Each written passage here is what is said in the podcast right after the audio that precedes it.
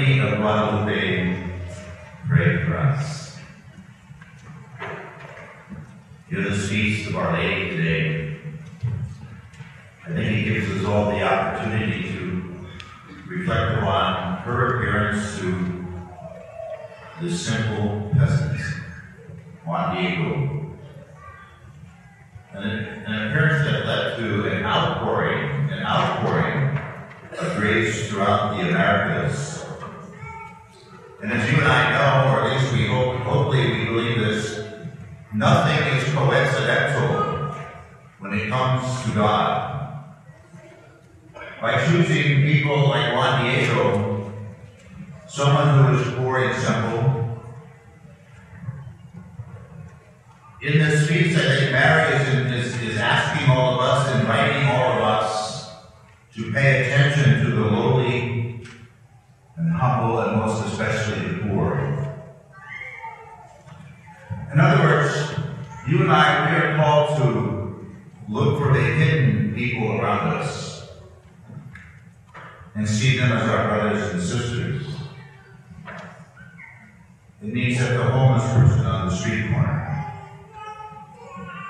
that quiet, unassuming neighbor at the end of the block, the unassuming person at work, it means they are all worthy of our attention. But this hidden person is also the migrant, the refugee, the undocumented, any person living in the shadows of our society. And so today, in conjunction with this feast of Our Lady of Guadalupe, in union with the church all across the country, we also celebrate this National Day of Prayer for migrants and refugees. You know, the opening prayer for the Mass this evening, and reads part of it anyway, grant that all who invoke the Blessed Virgin of Guadalupe may seek with a more lively faith the progress of peoples in the ways of justice and of peace. The ways of justice and of peace means attending to those least among us. It means attending to those who are living in the shadows, and in many instances throughout the world, those who are leaving their homelands because of being persecuted for their faith. These are the hidden among us, and you and I are called to be in solidarity with them. You know, throughout the, the Jubilee of Mercy, even though it's ended, the work of mercy continues. Mary attests that the mercy of the Son of God knows no bounds and extends to everyone without exception. This was her message to the people of the Americas. This is her message to us today. But this mercy comes through Mary's children, you and me. You know, the third and core value in the diocesan priority plan, the third and core value is solidarity. And this is defined as recognizing and accepting all people as our brothers and sisters in Christ, being responsible for the common good of all. And as I wrote in the pastoral letter through him, with him, and in him, I wrote these words: as disciples of Jesus, we have a personal, social, and Christian responsibility to be neighbors to all people. And it stems from the reality that we are all created in God's image and likeness, and our fundamental rights flow from, from the dignity intrinsic in each person. The respect for the human person implies that the other, the other person, is another self, or more precisely, another Christ. Pope Francis, in the Joy of the Gospel, he challenges us when he says, each individual Christian in every community is called to be an instrument of God for the liberation and promotion of the poor, and for enabling them to be fully a part of society. He said this demands, this demands that we be docile and attentive to the cry out to the Lord and to come to their aid. You and I, we know that there are millions of migrants who risk their lives every day to find a new home, to reunite with family, or simply in search of economic opportunities to help them support their families who remain behind in their homeland. We also know that over the last number of years, millions of refugees have left their homeland because of religious persecution in Iraq, Syria, and many other places in the Middle East.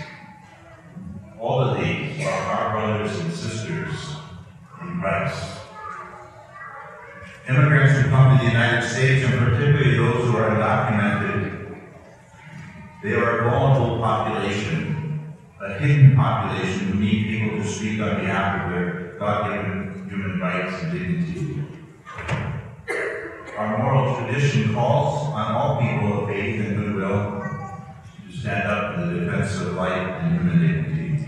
It's a fundamental calling, a fundamental calling of us as Catholics, because these are our brothers and sisters in Christ. You think about it, every migrant has a unique story. A unique story. A story of struggles, a story of hopes, a story of dreams.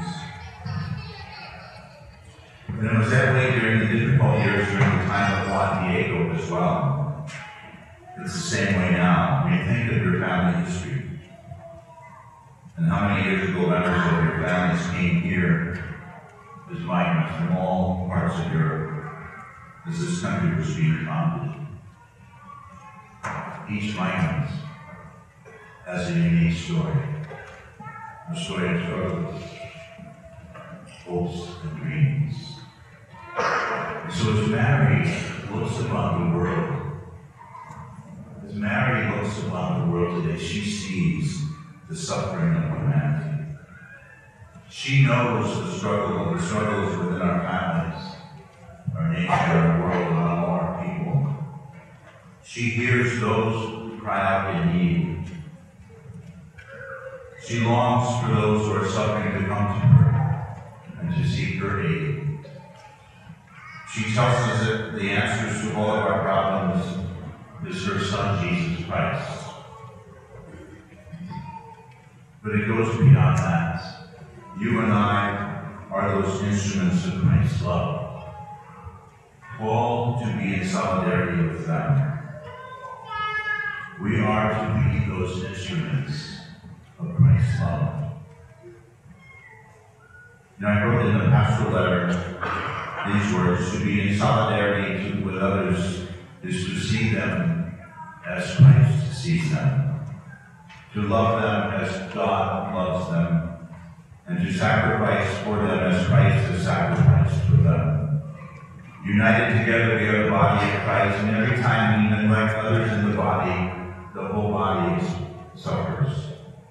But when we live in solidarity and in charity, the body of Christ is built up. There is communion, and the kingdom of God is made manifest.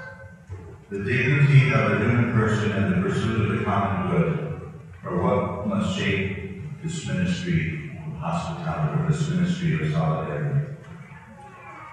Yet we who are citizens of the United States, a land so blessed in its traditions deep in the migrant experience, I think have a special responsibility to be a welcoming people, called to reach out and provide for the material, religious, and spiritual needs of newly arriving immigrants and refugees who are seeking to escape religious persecution regardless of their legal status.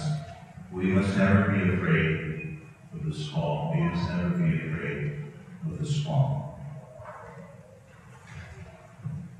So as we celebrate this feast of Our Lady of Guadalupe and this National Day of Prayer for Migrants and Refugees, let us take to heart what Mary calls us to, and to live clearly in solidarity with these, our brothers and sisters.